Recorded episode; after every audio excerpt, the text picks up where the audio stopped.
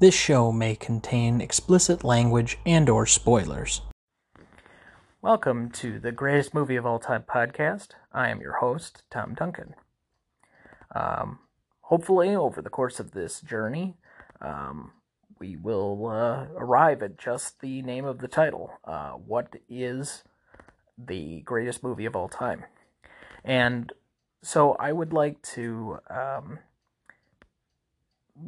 basically explain how uh, I came up with the idea for this and why I think that um, this is a little bit um, different podcast than some of the other movie podcasts. So, um, if you've seen a greatest movie rankings of all time list, um, you're probably very aware that most of them have about the same, you know, 20 to 50, maybe even 100 films um, there are a few variants here or there, and depending on the recency of the list, you might have a few more modern movies.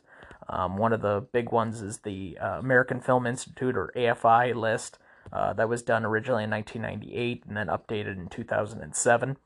And um, that uh, list obviously doesn't include uh, some of the great ones over the last, you know, decade or so. Um, now, for the purposes of this podcast, we did put a small embargo on uh, uh, about a five year period so that we could really give a good judgment on some films. Um, try and remove some of the recency bias. Um, now, some of that is um, difficult because there are different factors that will be weighted in, and it is kind of difficult sometimes to um, judge everything equally, um, particularly one of the segments that will come up, and part of this is recognition and um, there are just simply more awards and uh, more categories, um, even at the Oscars, than there used to be, which does go into a little bit of the scoring. So some of the modern films do get a little bit um, more uh, for maybe a technical award than something that's a little bit older. But uh, we will try our best to make sure all of these films get their just due. And uh, with that, um, I've just always felt that um, there had to be a better way of ranking things. So, um, going back to when I was in college, uh, finishing up my um, senior year of uh, college, I graduated with a um, political science degree uh, and a history minor. And my senior thesis was on uh, the best way of properly ranking the presidents.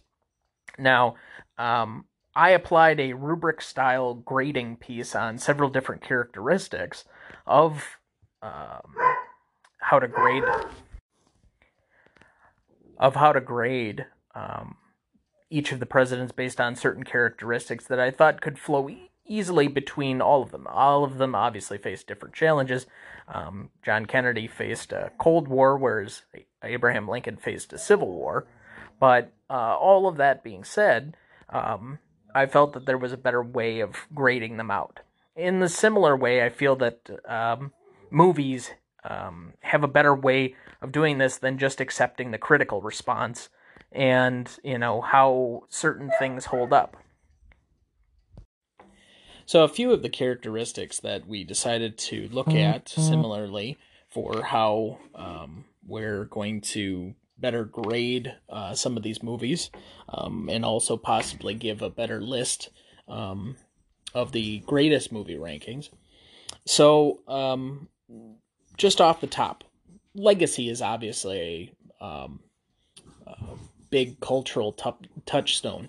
Um, certain movies have a resonance and a significance um, just for their place in history. Um, with that being said, we also have a sub or a secondary category that uh, is similar in significance or impact, but um, just a simple grading of one through ten for each of those. So, uh, with that being said, um, the uh, categories. Let's just go through them quickly. So, uh, legacy, um, which is going to be um, their place in history, um, how people have felt about them. Um, some of this is a little bit influenced by critical response, but uh, ultimately we uh, feel that this is a good subjective place of doing things. Uh, significance or impact. One of the easiest ways of summing up this category is the um, way in which um, uh, a movie came onto the scene and um, you know maybe had a certain way of um, either changing the movie industry or um, the way we looked at a particular thing. Maybe it didn't do anything technically um, outstanding, but you know, um, took movies in a new area. Again, some of these categories have some shared characteristics, but they all, uh, to me at least, uh, stand on their own. Uh, next one is novelty. Um, so, how uh, particularly novel was this movie? Did it go into a new genre? Did it remaster uh, a genre? Um, did it um, create a new technical atmosphere? Um, did it allow us to go into a um, uh, or a uh, to go into a galaxy far, far away? You know, some of these are the uh, pieces in which um, we have to uh, particularly venture over into, and uh, hopefully um, try and do some different things. So, um, r- classicness. So, this one is best summed up by you know how well has the move movie aged. Um, you know, certain films um, were made for the that period in time, um, or made for a different audience at the time than um, is currently there. Obviously, the more um, present films or the films that are um, uh, made more modernly, uh, if we get to some of those on this list, are probably going to have a little bit higher grade because they're closer to the this time in the present.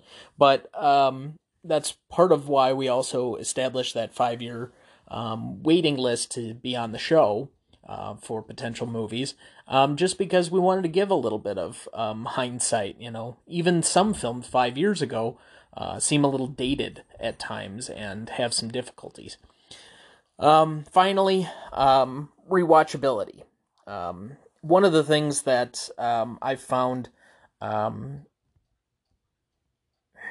is probably misunderstood about uh, certain films is, and I think is a measure of greatness, is being able to revisit a film.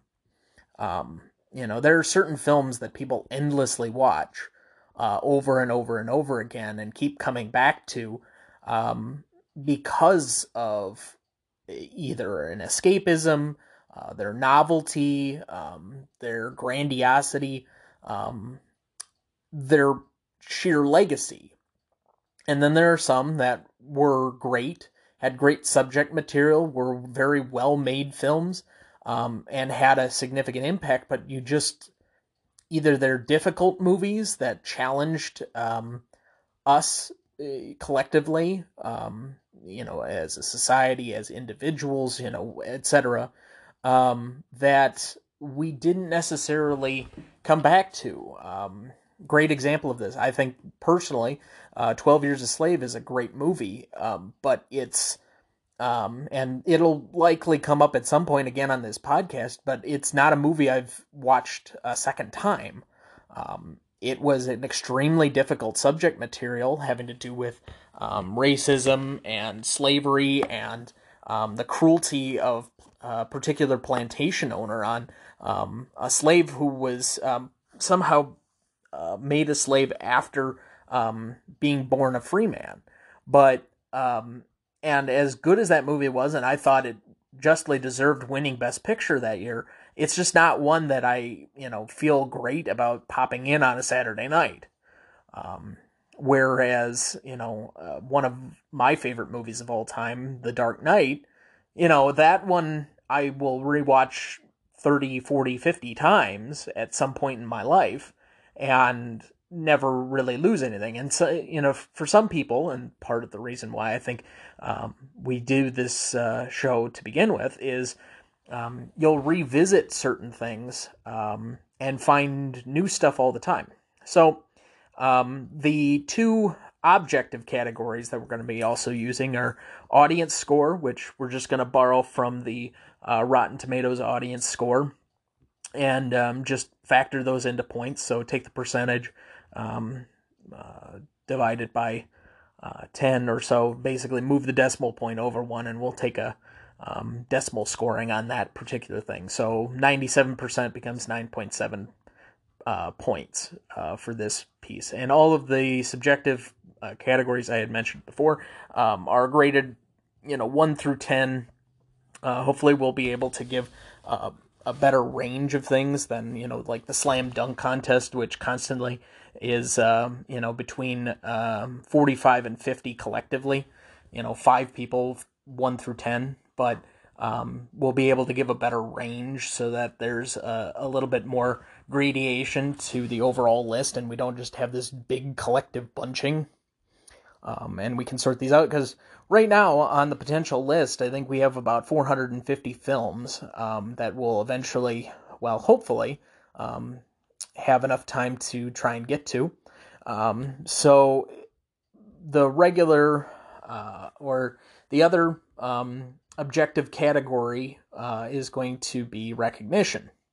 So for each technical award um, at either the Oscars or um, one of the other um, subcategories, so the BAFTAs, um, so the British um, awards, essentially the British Oscars, um, or uh, one of their Guild Award programs, or if it was nominated for anything of the technical um, aspect, um, so cinematography, editing, um, sound mixing, etc., uh, we'll give uh, a point to uh, for each of the um, writing, acting, and directing nominations. It just again, you can't get multiples for being you know nominated twice for director, once at the Academy Awards and once at the BAFTAs. If you just appear once anywhere, then we give you an extra uh, piece. Uh, we will give, um, you know, uh, two points for if you get uh, nominated for Best Ensemble at the um, Acting Awards, but don't necessarily get a Best Actress nomination for your movie. Um, but those are all derived at two points. And then three if you were nominated for Best Film. We will exclude the Golden Globes from this just because the Globes have had uh, a little bit of controversy at especially in the more modern times where uh, people kind of take uh, the Globes with a grain of salt um, and don't really give them um, the same amount of credibility as some of these other ones that come after it. So we're just gonna you know take that off the top and make sure that that's not a part of things.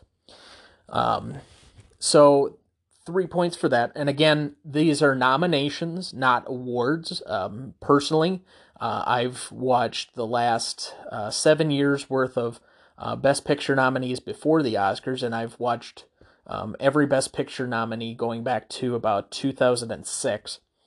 Um, and in order to kind of decide for myself, just a personal project I worked on. And uh, I don't think that the Oscars gets it right um, most of the time. In fact, I would say usually it's been one out of every three years that I feel that they got the best picture correct. Um, some years I have more arguments than others, but I just, you know, and I think most people don't think that the Oscars necessarily gets the best movie right every year. Um, but if you're nominated, uh, more times than not, those are the best films of that year.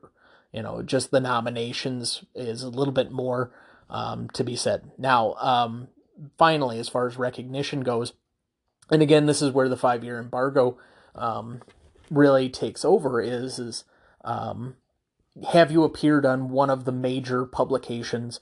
Um, greatest films of all time list. And again, you don't get multiple point sets for um, being on the AFI's list and then uh, the Hollywood Reporters list. You get four points for being on one of the lists. Um, and so there will be some grade variations based on that, but uh, we're not going to try and double up awards just because um, you know multiple award sets were in uh, one particular thing. We'll try and uh, make sure that uh, we get to all of those. So um, with that, uh, other things to know for the structure of the show, um, just off the top, we're going to be trying to tackle a new movie every week, um, one off of the classics list. And um, we'll be taking a few ones down the line that are a little bit more underknown um, that uh, we'll be just kind of re reviewing, um, taking and trying to appreciate. Um, now, I mentioned that it's a we. Um, I will be your main and primary host each and every week, but um, hosting with me is my dad. Um, there's nobody better person that uh, has shared my passion for movies uh, outside of my dad, and um, I've been uh, very um, grateful to uh, share in that for many years already um, in how we went about this thing. Um, so he will be co-hosting with me. Um, there are quite a few films on this list that he is not looking forward to um, trying to see again. Um, I'm looking at you, Clockwork, uh, Clockwork Orange, and um, so uh, we'll have to uh, see what we can uh, do about that. And then occasionally we will have some other guest hosts sprinkled in. Uh, I'm hoping maybe at some point here in the near future we can find somebody else uh, a third guest host that's a little bit more passionate and kind of spread the wealth, a little bit of diversity to these conversations. But um, that's kind of what we're looking forward to right now. And um, so we'll try and go about um, that particular uh, avenue and see where we're at. So, um, with that, um, I'm just going to try and keep this short, just simply because this is going to be the revisit episode for uh, any of you that just need an explainer on the show um, and kind of what uh, the aesthetic that we're going to. Yeah, we'll give you some context as we go along, but kind of think of this as your syllabus or um, your outline of kind of where um, we're going to be going. Um, right now, um, the first episode looks like we're going to be starting off with Raiders of the Lost Ark. Um, personally, I think it's uh, Harrison Ford's best film. And um, I would venture to say, although it's difficult sometimes, it's kind of like judging the best Beatles songs, but uh, it might be one of Steven Spielberg's top five. But that might that by itself might even be blasphemous. Uh, but we'll discuss that as we kind of come along and uh, um, hopefully um, do this, and then we'll uh, hopefully put up a grade and a ranking put it on the list, and um, you guys can all view it online, uh, hopefully. So, um, if uh, you're new to the show, um, please give us a review or a rating. Um, we hope that you stick around, and um, I hope that uh, this explanation episode by itself wasn't too boring for you. Um, we'll continue kind of plugging along and trying to take a new movie each week. Um, like I said, we're going to start off with Raiders of the Lost Ark, um, Indiana Jones, and then continue from there.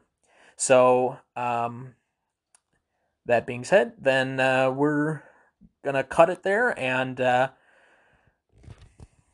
we'll see. Um, see you next time.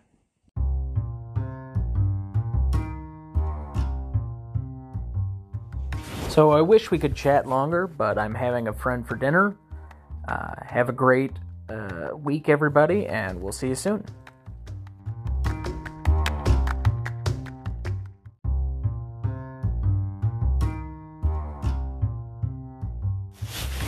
This podcast was written, edited, and produced by me, Tom Duncan, and with extra credits to uh, Dana Duncan for appearing on the podcast every week.